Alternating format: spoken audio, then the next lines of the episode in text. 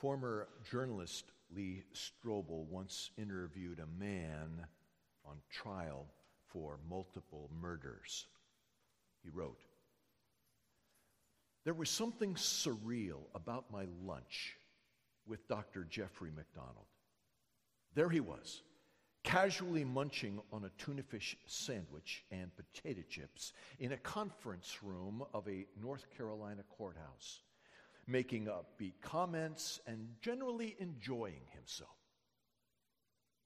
In a nearby room, a dozen jurors were taking a break after hearing gruesome evidence that MacDonald had brutally murdered his wife and two young daughters. As we were finishing our meal, I couldn't restrain myself from asking MacDonald the obvious questions. How, how can you act as if nothing is wrong? I said, my voice mixed with astonishment and indignation. Aren't you the slightest bit concerned that those jurors are going to find you guilty? MacDonald casually waved his half eaten sandwich in the general direction of the jury room. Them? He chortled. They'll never convict me. Then, apparently realizing how cynical those words sounded, he quickly added, I, am innocent, you know. That was the last time I ever heard him laugh. Within days, the former Green Beret, an emergency room physician, was found guilty of stabbing his, his wife Colette to death, along with his sisters, Kimberly, age five, and Kristen, age two. He was promptly sentenced to life in prison and carted off in handcuffs. MacDonald was cocky enough to think that his alibi would help him get away with murder.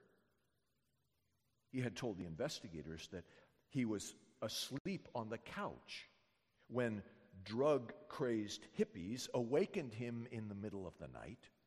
He said he fought them off, getting stabbed and knocked unconscious in the process. When he came to, he found his family slaughtered. Unfortunately, the facts exposed his alibi to be pure fiction. On top of and around his wife and his children was his own blood. And pieces of his pajamas were found on them and around them. the facts speak loudly. And in his particular case, the facts were damning.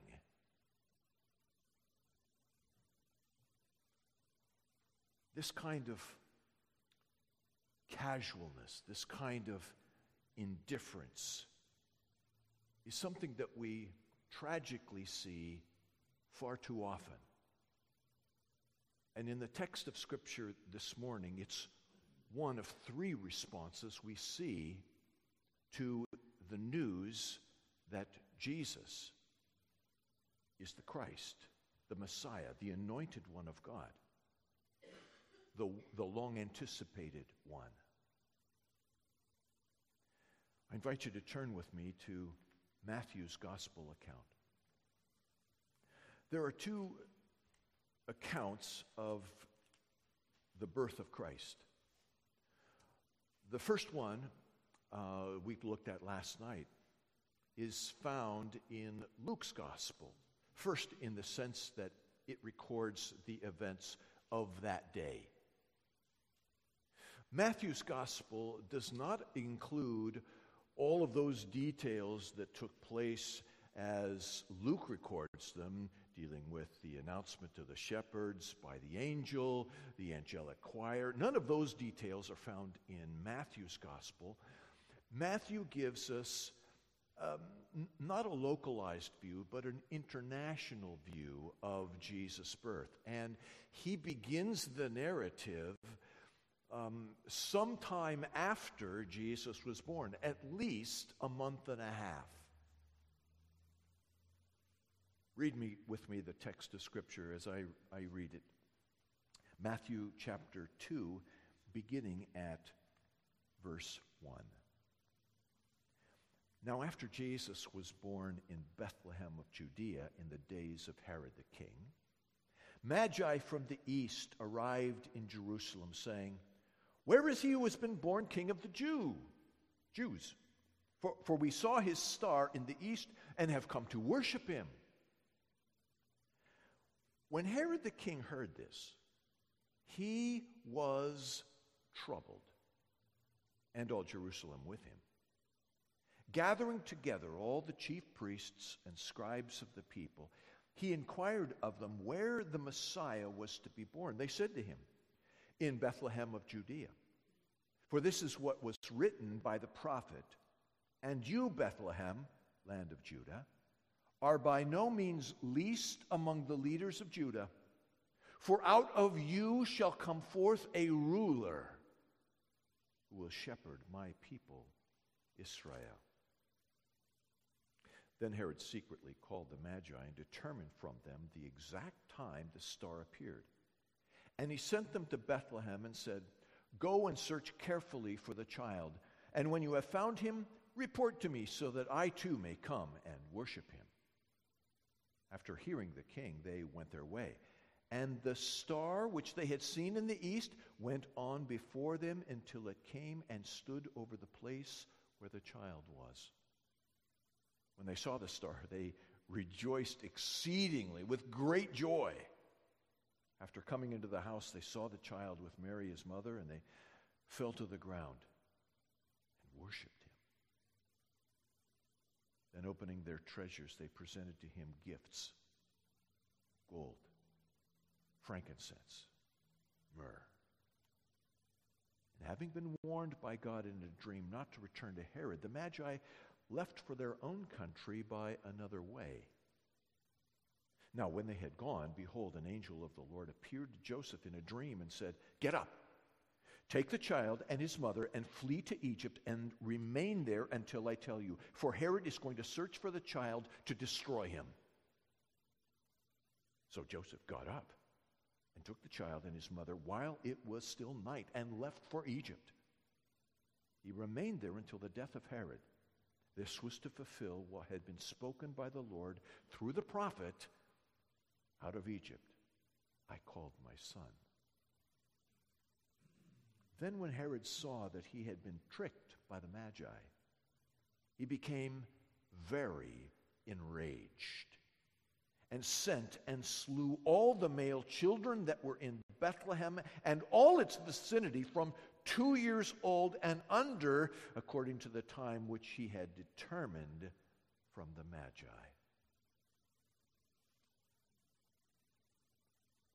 In your notes, point number one the players. Let's talk about the major players in this episode for just a minute.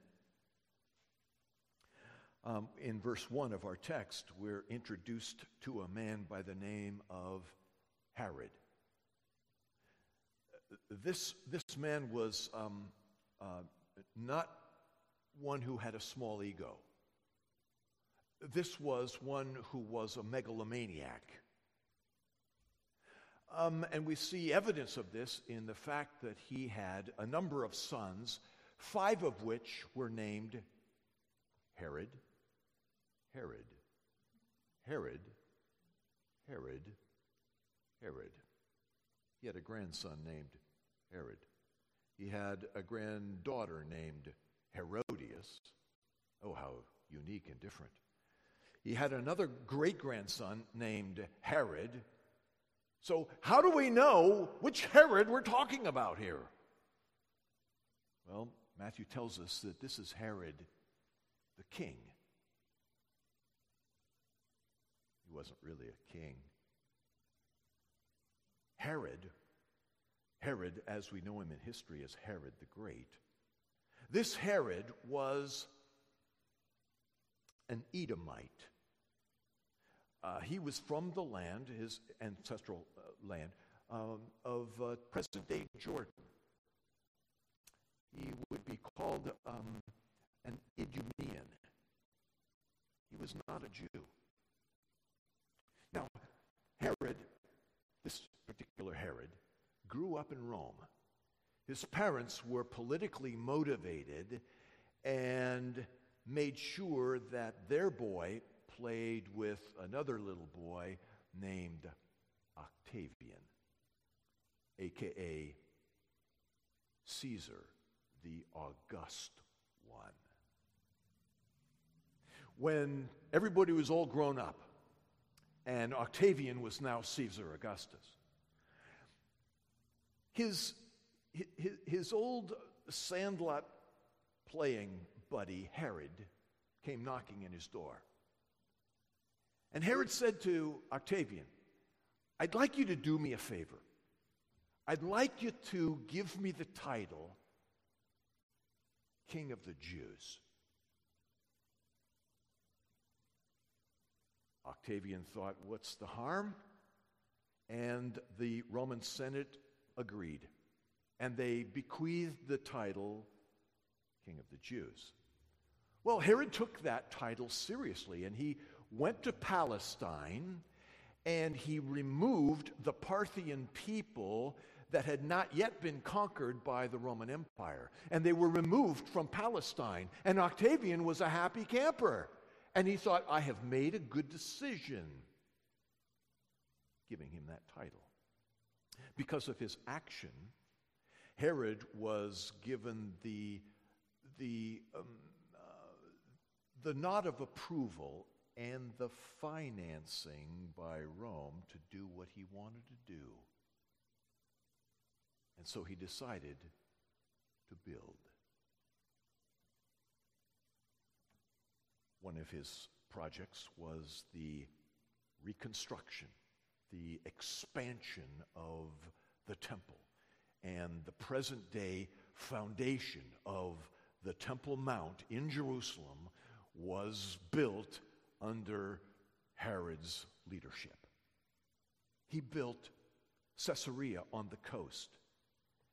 It is a seaport where there was no seaport. He made an artificial seaport, and you can see remnants of it today. I've been there. It's astonishing. He built Masada, that impregnable fortress overlooking the Dead Sea. And then, of course, there was his, his own presidential palace, humbly called the Herodium. The Herodium was between Jerusalem and Bethlehem. Now, to uh, legitimize his title, King of the Jews. Herod married a Jewess named Marianne. What a sweet name. And her brother was, uh, Aristobulus, was the high priest at the time. Herod thought that this would be a convenient marriage so that he would be recognized by the locals to be indeed king of the Jews. Now, this wife, he had nine, um, this particular wife and his brother in law, on different occasions, challenged his kingness, Mr. Herod. He did not take kindly to threats or challenges to his leadership, and so he had them murdered. So he did also with three of his sons. He knew how to get rid of threats to his power.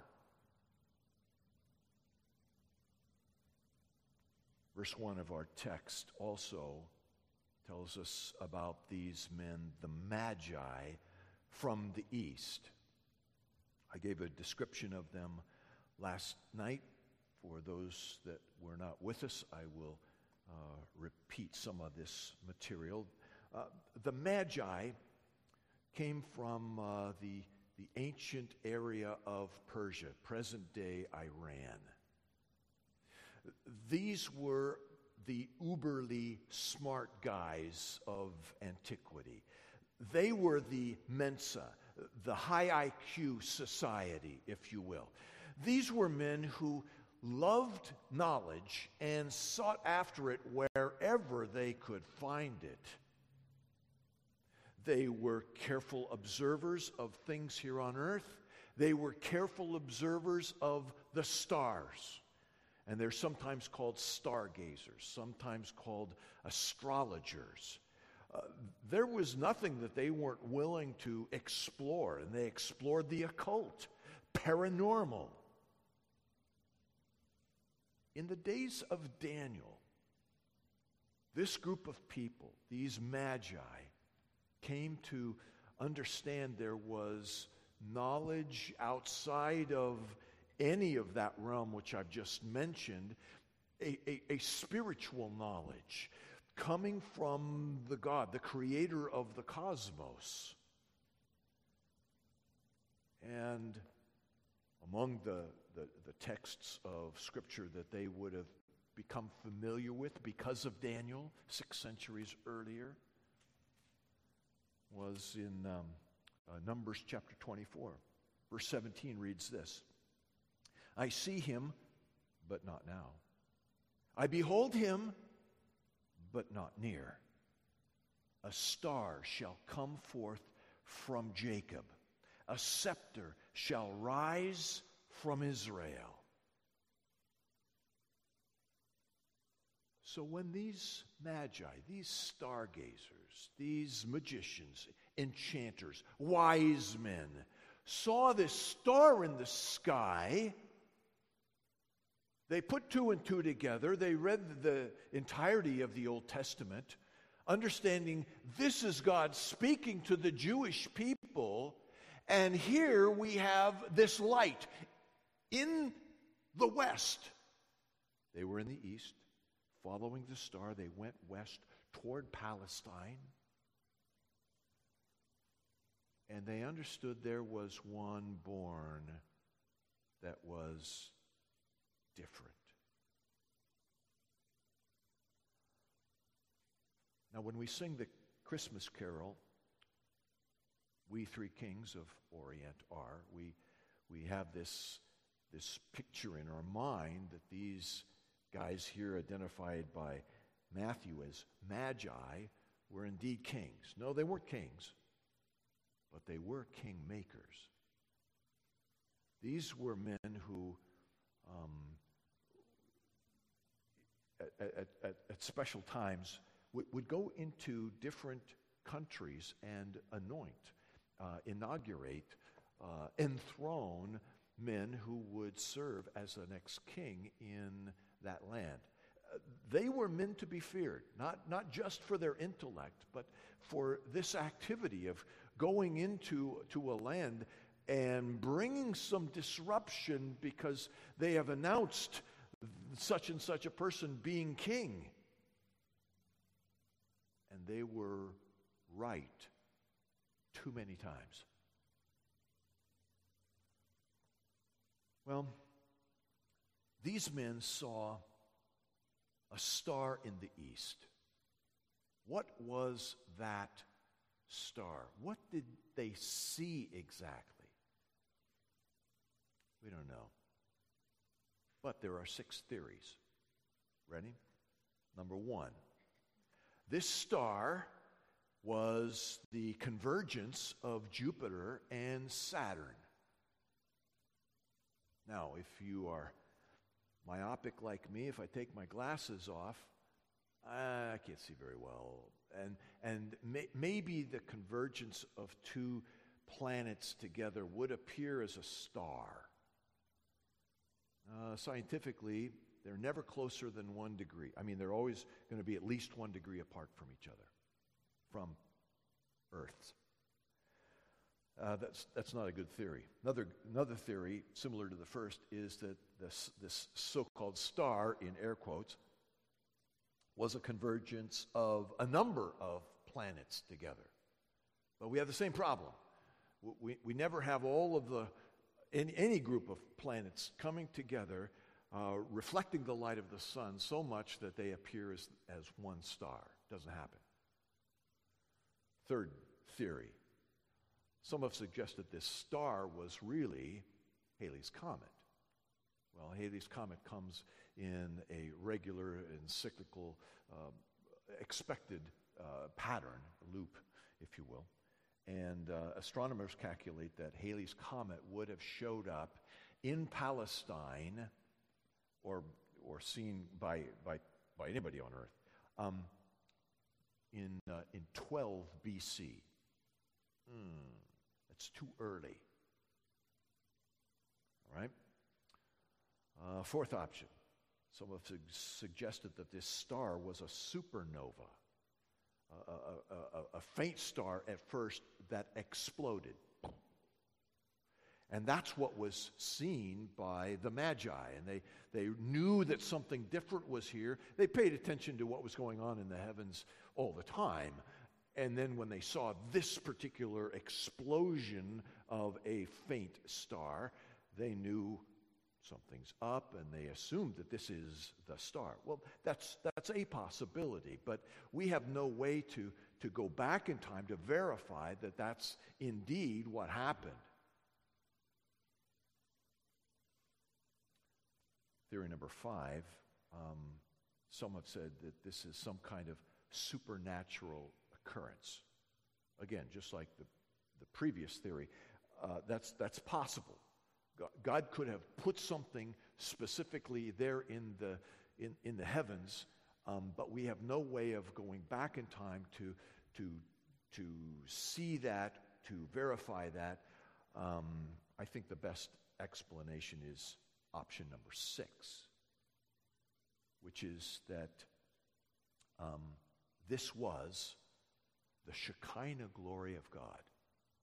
This was God's revelation of himself in light form. Remember when the Israelites were wandering in the desert after the Exodus, prior to their entry into the promised land, the Lord guided them by a pillar of fire by night, pillar of cloud by day.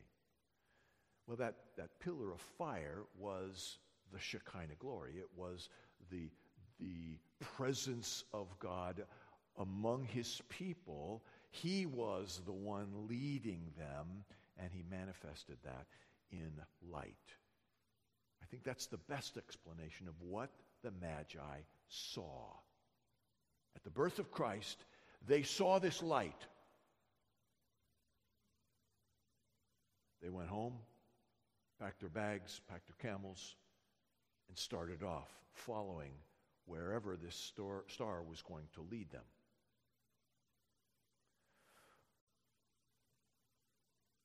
At some point, and for reasons we can't explain, at some point um, they, they, they lost sight of the star. Uh, we, we, we, don't, we don't know what happened. Was what, was there some kind of phenomenon where um, the, the, star was out there and, and cloud cover, cover came and hindered them seeing the star? Did, did God remove it? Was that something that God intentionally did in order to cause them to respond as they did? That is, when the star went away, where uh, when they no longer had something to follow, they knocked on the door they thought most appropriate to find out okay, where is this king?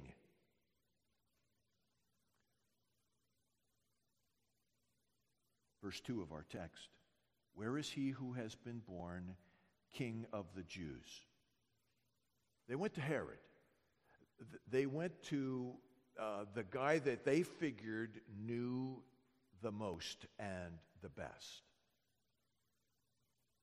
Second page of your notes. He's the first one we're going to look at regarding their his response to the news of the birth of Christ. Where is he who has been born King of the Jews? Notice that the, that the Magi did not ask, Where is he who will someday be King of the Jews? They ask the question, Who is the one who was born? He's already here and he's already the king. Sorry, O king, you have been replaced. These are the smartest guys on the earth. And they have an uncanny power of announcing who is going to be the next king. We see their intention at the end of verse 2. We saw his star. His star. The star that is leading us to him, the star that describes him, the star that is a part of who he is and his appearing. We saw his star in the east, and we have come to worship him. Mm, we'll get to their response in just a moment. Let's, let's hasten on to verse 3. I want to look at Herod and his response of severe rejection. When, when Herod the king heard this, he was troubled. I think at this point he was channeling um, the uh, king of rock and roll. He was all shook up. He was troubled, and subsequently, all Jerusalem with him was troubled. You mess with the king, the king is going to react violently. Everybody knew it. We see his specific reaction in verse 16 of our text. When Herod saw that he had been duped, tricked, bamboozled by the Magi, he became very enraged, very enraged, and sent and slew all the male children who were in Bethlehem and all its vicinity from two years old and under, according to the time which he had determined from the Magi. Scholars think that Jesus was born in 4 BC. We know from historical records that Herod, this Herod, Herod the Great, Herod the so called King of the Jews, died in 4 BC. We also know that when Joseph and Mary went to the temple and Mary offered a, a, a an, an, offering, a required offering, an offering of purification after the birth of a child. Every woman had to do this. You, you, you, you had to wait uh, 40 days if you gave birth to a male child. When she made her offering, the scripture tells us in Luke chapter 2 that she offered a pair of turtle doves or a pair of, of uh, pigeons, meaning that she gave uh, the, the, the acceptable sacrifice, but it gave evidence of the fact that she was very poor. Well, after the, uh, the Magi give their gifts to, um, to Joseph and Mary and the child, uh, they poor no more. And we'll, we'll see how much so in, in just a little bit. So, so here, here we have Jesus born. All, all this happens in 4 BC. Jesus is born. 40 days later, they, Mary and Joseph, uh, offer the, uh, the, the offering that they could make, uh, uh, the, the poorest offering. Um, so, that, so Jesus had to be a, at least a month and a half old uh, at, at that point. And then the Magi come, and later that same year, Herod dies. Now, he, he killed all male babies that are two years old and younger. Remember, Herod knew how to deal with a threat. And he had the political and military muscle in order to carry it out. He'd already taken care of his wife, his brother in law, three of his boys. This was nothing. He sent his guys to Bethlehem and its surrounds and killed just to be safe, just in case the Magi got something wrong or they, they missed um, some portion of, of the events or, or they had a, a flat tire on their camel and had a difficult time getting there. Just to cover his bases, he said, I'm going to take care of every male child, two years of age and younger not only in, Jer- in Bethlehem, but in all of the surrounds. Now remember, Jerusalem and the Herodium, his presidential palace, are, are only a couple of miles apart. And the Herodium is only three miles from Bethlehem. All of this was taking place right under Herod's nose, but he had no idea what was going on when he heard about it. And, and the Magi were, they were ones who were coming to worship this king that had already been born.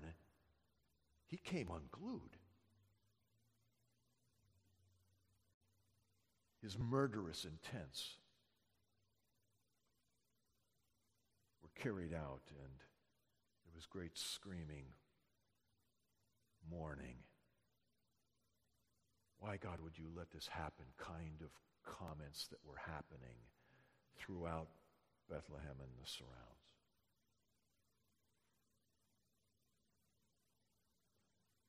There are some people like Herod that respond to Jesus in that way angry, bitter, vindictive, I will get you back kind of jealousy. We find a different kind of response in a group of people we haven't talked about yet. Look with me at our text in verse 4. When Herod heard about what the Magi had reported to him, and, and I, I dare say that they had proof texts, here in, in your own scriptures, this is what this says. He, they were probably assuming that he was a Jew. So, in response, Verse 4 Herod gathered together all the chief priests, scribes of the people. He inquired of them where the Messiah was to be born. So Herod started his homework. He said, Okay, guys, chief priests, scribes, you're, you're, you're, the, you're the smart guys here. You're the religious leaders. Okay, you tell me, where is Messiah to be born? Well, they knew their scriptures. Verse 5 They said to him, In Bethlehem of Judea, for this is what has been written by the prophet. And you, Bethlehem, land of Judah, are by no means least among the leaders of Judah, for out of you shall come forth a ruler who will shepherd my people Israel. Remember from last night, there, there, are, there are two Bethlehems in uh, the promised land, one seven miles northwest of of, uh, of um, Nazareth, and then this particular Bethlehem called Bethlehem of Judah, that's uh, just five miles south of, of um, the capital city. The religious leaders knew where he was to be born. And they knew that um, he would be a ruler See that at the end of verse 6. They knew that he would be God's shepherd, God's shepherd of God's people. Now, as religious leaders, they, they were, they were um, to, to be the, the shepherds, the leaders of God's people, uh, but they weren't doing the job. And God was going to replace them. Now, those are the facts. And upon hearing the testimony of the Magi, again, these are the smartest guys on the planet. Uh, they, they should have been following the Magi to check this thing out. But they weren't to be bothered with the facts. They were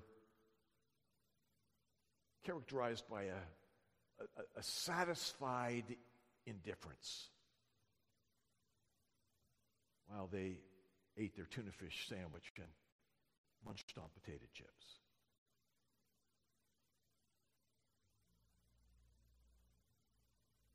Sad but true. There are many presented with the facts of who Jesus is that treat those facts in a cavalier, unconcerned, I'm satisfied with my life kind of attitude. Indifferent. The third response is what we find from the, uh, the Magi, that of, of uh, submissive worship. They knew who this man was, this baby was, rather. And they knew what their response would be they prepared, even way back at home, what they were going to do when they came and when they found this child. They were going to come and worship him, to submit to him, to give their very best to him. Indeed. Verse 7. Herod secretly called the Magi, determined from them the exact time the star appeared, and he sent them to Bethlehem. Okay, so now Herod has confirmed. They have confirmed. They would have had the scriptures. They, they probably knew that, but there are two Bethlehems in Palestine. So he sent them to the right one. Go search carefully for the child. When you have found him, report to me so that I may come and worship him as well. You lion dog. He had no intention of doing so. He said this, play acting, in hopes that he'd get a text from the Magi. Here, O king, is his address. Verse 9 After seeing the king, they went away, and the star which they had seen in the east, pop, they saw it again. Well, at this point, they didn't, this, is, this is better than anything that Herod was able to provide for them. When they saw the star, they rejoiced exceedingly with great joy. that, that last phrase in verse 10, um, Matthew is piling superlatives upon superlatives. With exceedingly great, I mean, like really great, super deluxe, exceptional, exceedingly great joy did they rejoice. It was over the top. They, they were so, so elated that their journey was about to end the object for, or, or the, the person for whom they sought was at hand. After coming into the house, verse 11, no, notice that, that Jesus, Mary, Joseph, they're not in a stable anymore. They're in a house now, but they're still in the area. The census that took them to Bethlehem in the first place, that's, that's, that's, that's history. They're in the house, and the Magi saw the child with Mary's mother, they fell to the ground and worshiped him. And this is one way they worshiped him. Opening their treasures, they presented him with gifts of gold, frankincense, and myrrh. Gold is the gift of kings. It's, it is the most precious metal on planet Earth. Has always been so.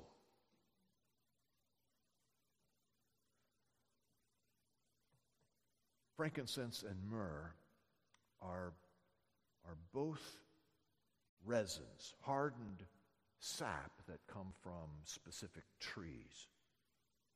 So if you were if, if you were one that was harvesting frankincense or myrrh, you would go to this particular kind of tree and you would, you would cut the bark so that the, the sap would, would ooze out and eventually it would harden, and then you'd come back by later and you would harvest it. You would scrape off the hardened sap and you'd put it in your, in your, in your, in your bag, your bucket, and, and you'd be off.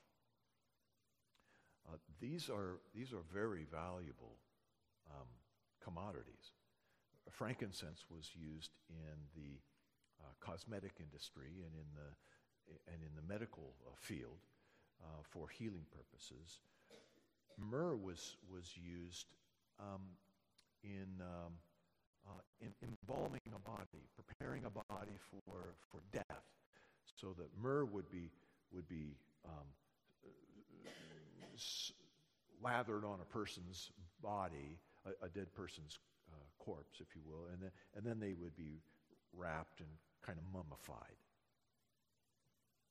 When, when Jesus was um, uh, crucified and, and prepared for burial, um, John 19 tells us that Nicodemus prepared a, a mixture, a hundred pound mixture of myrrh and aloes to, um, to bury his Lord and Master. Now, in, in that day, uh, I, I, suppose I could have figured this out in, in today's terms, but I didn't. I just used old, old uh, notes that I had in my files. Let's say that a pound of gold costs $600. It, it costs more than that. I, I, I realize that. A lot more than that. Um, but let's just say, for, for, for sake of argument and illustration, uh, a pound of gold goes for $600. Well, a pound of myrrh, uh, frankincense would go for $500 in Jesus' day. A pound of myrrh would go for $4,000. So, so, so frankincense was uh, a new Chevy uh, myrrh was a vintage Rolls Royce. It's expensive. And that Nicodemus buried Jesus in a hundred pounds of myrrh and aloes. What's the ratio? I have no idea. Let's say it's 50 50. That is a sizable price tag. These are the kind of gifts the Magi gave to Jesus, Mary, and Joseph. This is how they were able to immediately finance the trip to Egypt. Now, if Joseph and Mary went simply to the border of Egypt and stayed there out of the jurisdiction of Herod, they would have traveled 75 miles. If they went to Alexandria, that was the Jewish hub outside of Israel. Um, in Jesus' day, uh, the city of Alexandria, Egypt, it was um, almost exclusively a Jewish community. It, it, it had a population of a million people. It was sizable. If Joseph took them there, to Alexandria would have uh, added on another 100 miles. So they've got the cost of that travel, the cost of, of spending uh, days outside of, of um, the land of promise, until Herod died, it would have been maybe at, at the most um, 10 and a half months, probably less than that, before Herod dies and, and the angel gave to Joseph the green light to head home. This, this financed this whole trip for them. And I don't know, maybe Joseph had uh, um, a, a, little bit left over to buy a couple of router bits at Home Depot when he got home. I, I don't know. Um, th- these, these reactions that we find in uh, the players of this Christmas story severe rejection, satisfied indifference, submissive worship it's the same that we find even today. I don't know if you heard the story this week in the news, um, but in um, Birmingham, UK, a 45 year old woman by the name of Isabel Vaughan-Spruce was standing on the sidewalk opposite a, an abortion clinic, and she was, uh, she was not protesting. She was completely by herself. She was simply standing there. Her head was bowed, her eyes were closed. She was not saying anything out loud that anybody could hear. She admitted she was praying in her mind. And you can find footage online. Uh, somebody had a cell, cell phone. Everybody's got cell phones that ta- are taking pictures these days. Um, and you, you, you see the, uh, the, the police approach her, interrogate her, and arrest her. Why? Because she was praying silently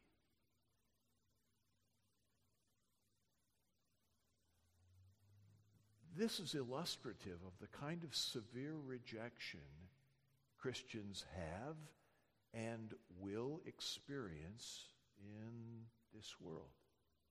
Do you realize that, that the 20th century, we're in the 21st century now, but in the 20th century, more people died for their faith than in all the previous centuries combined?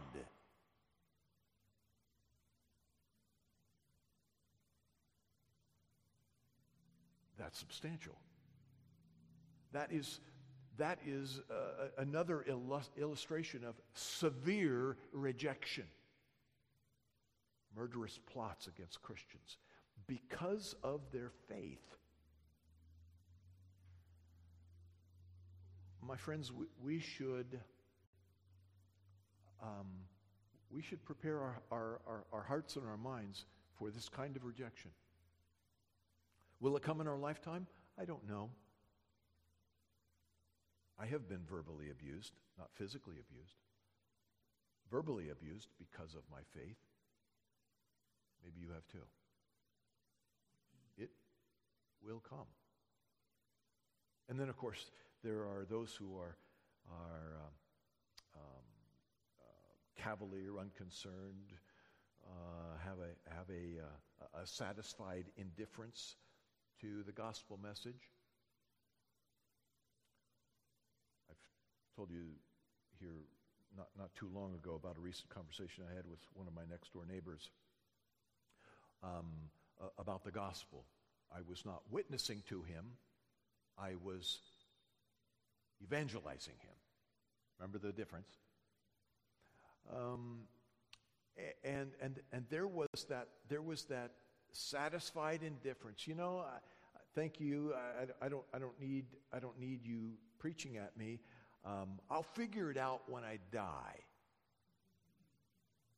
How typical, how typical it is for unbelievers who, who have this kind of smug indifference while eating their tuna fish sandwich and their potato chips. How, how typical it is for for, for those who are indifferent right now to become active rejectors of the truth we proclaim. We see it with the chief priests and the scribes that, that uh, Herod had called to, um, um, to, to give him some information. Initially, they were indifferent. But once they were confronted by Jesus of who he was, they weren't indifferent anymore. The fact that Jesus is the God man stood before them and he was demanding their obedience, their worship, and they would have none of it. And these were the ones who killed Jesus. So those who are indifferent often become the severe rejectors. But let me, let me say something here first about those who are like uh, the Magi and who come to Christ worshiping Him with that mindset. I am here, O Lord, to submit to you. The evidence of that is the fact that the Magi gave the, be- the best of the very best. What about you? Do you have, as a, as, a, as a part of your routine thinking, giving the Master your very best? Certainly, that might have something to do with your, your, your money, whatever is in your bank account, tools that you have in your garage, whatever that, that might be. What about your time? Do you give the very best of your time to the Master?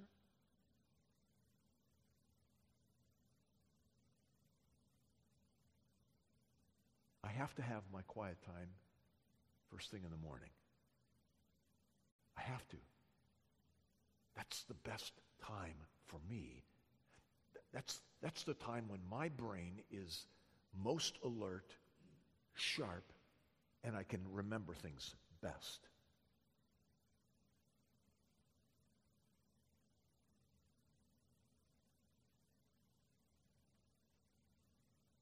Let me say one more word about difficult people that would seek to do us in. Um, I'm sure that eventually the Magi heard about what Herod did to the babies in Bethlehem. And I wonder if they wondered did the one that we uh, acknowledged to be king, the one to whom we, we, we gave these lavish gifts, did he make it? I don't know. I don't know what they, uh, what they, what they subsequently learned. um, but but one, one thing that we, we, we, have to, we have to recognize that um, we, we don't know all of God's plan. Just like the Magi, they were, probably didn't know about the Spirit calling Joseph to pick up the baby, pick up his wife, get out of here tonight. They may not have known those kind of details. We don't know all of what the Lord is doing in our life, in, in the lives of the people that are immediately around us. We sometimes don't know. Oftentimes we don't know. And we might f- take offense at the fact that uh, this person whom I, I love, I, I, I, cherish this person, I, I don't want them hurt. We, we might um, do or say all kinds of things in order to protect those loved ones. And, and that's not wrong, and that's not, not inappropriate. But what I'm, what I'm saying here is in the midst of a world that rejects Christ and mm, kicks the teeth of, of God's people that we know and love.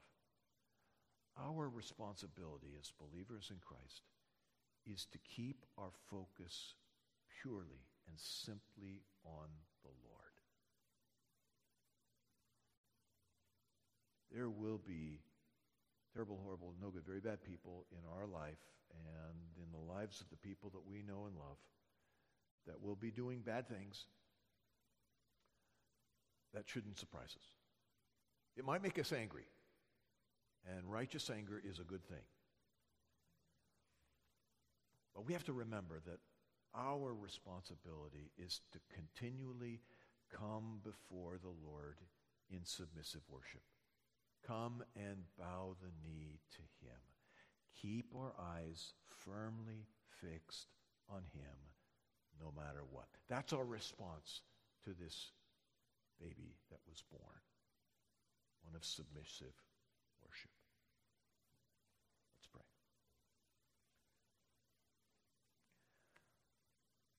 Father, we bless your holy name for your work in our lives through Christ. You did through the work of the Holy Spirit. Father, with great joy, we, uh, we celebrate his, his, his work on our behalf. With boldness and eager anticipation do we look forward to opportunities you will give us this week to proclaim the Messiah has come. Give us courage and boldness. Give us eyes that are fixed solely on you. In the name of the risen Christ do we pray this.